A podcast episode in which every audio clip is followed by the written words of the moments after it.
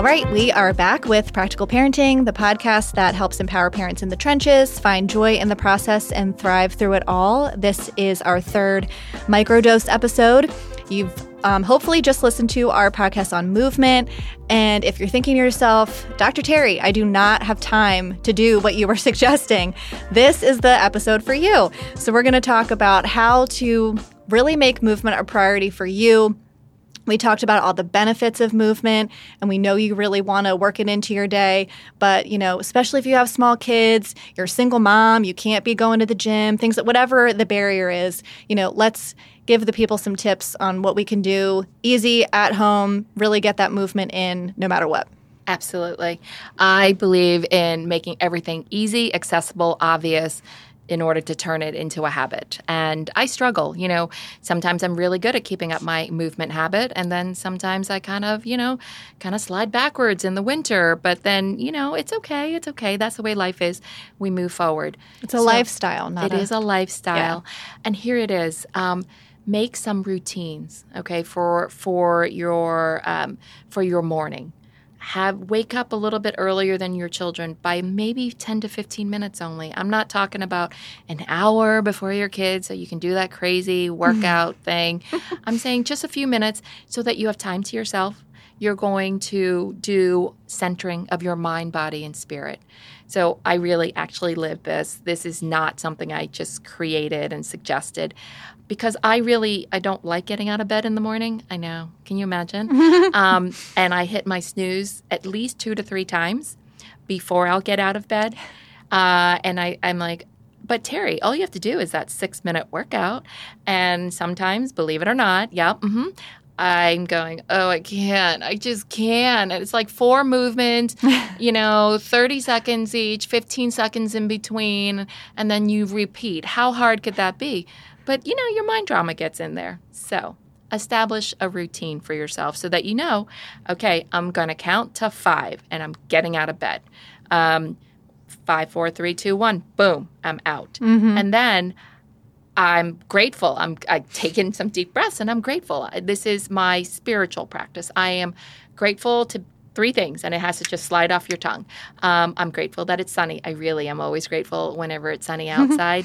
and then sometimes my dog is in our room, so I'm really grateful for her. And then, you know, my children and my husband are downstairs. I'm really grateful for my family and that they're there. Um, but, you know, switch it up. But do your gratitude practice. That's your spiritual practice because that really focuses your day on um, on a positive, you know, starting your day in a positive spot. Agreed. And then your body.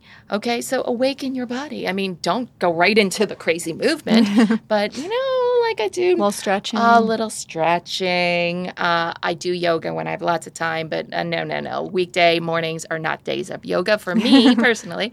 So I do some stretches and I move my body just to kind get in touch again with my body. And then, believe it or not, I turn on music and I do either dance or I do jumping jacks um, in my bathroom. And it's usually to one song, so it's somewhere from three to four minutes. Um, something really happy, something very energetic. Disco is great. I know it might be too much for some people, but um, and then all of a sudden you're really energized to brush your teeth. um, and I brushed my teeth. So that was my, uh, the, I did something spiritual. I did something for my body. And then, you know, I might just close it all with, okay, I'm grounded. I might just do some deep breathing to kind of set my um, intentions for the day. And often I will have three things. I, I, love things that come in countable items, as you can see uh, mind, body, and spirit. You know, three things that I'm grateful for, three things that I'd like to wish um, and bring out in my actions uh, as I interact with people for the day. Mm. And so, one of my favorites is uh, kindness, caring, and compassion and it all has the K sound. So I like that too. Yeah. Whatever it is, mm-hmm. right? So that means in less than five minutes, you have put yourself onto a good start for your day, mm-hmm. right? Um, and you've incorporated your whole self in it your mind, your body, and your spirit. and you got movement in there, friend, and you probably moved for three to four minutes there. That's good because you need 30 minutes a day. So, look, what if you did three to four minutes of movement 10 times a day? There it is, your 30 minutes of movement, right? Yeah. Um, you don't have to go to the gym. I was just in my bathroom. Yeah, and I think there's opportunity if you look for it throughout the day for, you know, to find little pockets of ways you can get in your movement. Like I'm thinking about, you know, you're carrying the laundry up the stairs, you know. All right, well, carry it up once, carry it back down, carry it back up again. Do that maybe 3 or 4 times and you got some I'm if you're not breathing hard, you're probably in very good shape. Um, so, you know, try that. Or, you know, you're making dinner and the pasta's boiling on the stove and you gotta, you know, whatever, 10 minutes until it's done. You know, do a little calf raises or, you know, squats or something. Like find those little pockets of time where you have the availability to squeeze in a little bit of movement. and get your kids to do it with you. Yes. Okay, so if you're doing something in the kitchen, hey, say, hey, how about a dance break? Okay, your you know your pot is boiling. Do a dance break. Okay, Away so you're from the doing stove, it but yeah. away from the stove. yeah, sorry, sorry, sorry. Safety first, everybody. Um, you know, uh, do a dance break. Mm-hmm. You know, or um, you know they've been doing homework for an hour or half an hour. Hey, what should we do? We need to have a movement break. You know, let them pick. But Mm-hmm. The fact that you're doing it together, like you're getting lots of bonus points here as a parent, right? Oh, yeah. You're encouraging movement, you're encouraging time together, and you're doing something that is uh, joyful for, you know, you and your child. So that's a lot of modeling going on. I'm like, wow, um, go for it. And then for us, um, for those of us who might work at a desk job, you know, put a buzzer on, um, uh, you know, every hour, uh, maybe at the end of the hour, or the top of the hour, um, to get up and move. Um, you know, you can move, you can do stretches. Maybe you'll even, you know, leave your cubicle or your office and go down to the top, you know, to the ground floor and, you know, sit outside for five minutes. Maybe you walk, maybe you just take in the beauty of the world around you. We're on GBMC's campus now, and when I was pregnant and working here, I would walk over to one of our um, pavilion buildings and walk up the stairs and down the stairs. I think it's like a six or seven flight building. Just walk up and down and then back to my office. And that felt like, you know, a little bit of a break for my body. I felt like I was getting, you know, I couldn't run when I was pregnant. So it felt like a way to move my body. Exactly. And I'm big on taking walks with the kids, like especially if we're all a little bit dysregulated. That's the first thing I say is we're going outside. I don't care what we're doing, but we're going outside. And so walking with them, I know can be a little bit slower pace than most people are used to, but I have a couple tricks that I've picked up over the years to like sometimes we'll bring a camera and each of the kids will walk around taking pictures of the things they're seeing. So, you know, it's moving us along, but it's also getting them engaged in the activity and seeing different things. And we can talk about it later.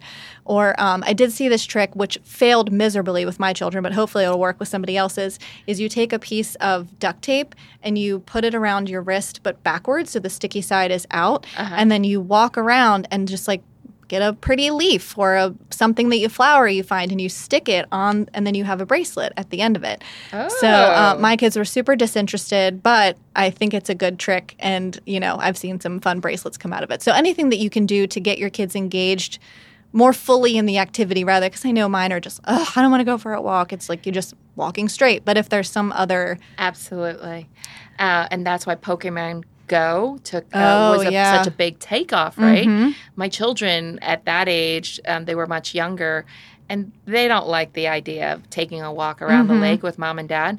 But if we did Pokemon Go, and for that walk, oh, let me tell you, those two children were so you still had to stop every right, five seconds to right, catch your. Pokemon, but- yeah.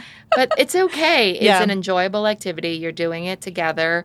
There's movement, there's joy, there's connection. I mean, all the integral things that make our lives enjoyable and connect us with our children and um, the world around us, I, you know, can't be beat. yeah And what I love about some of these activities that you've connected with your children is that it's building curiosity and creativity. And you know, those things really blossom when you're out in nature and you're moving because, Mhm. you know, that blood is flowing to your brain.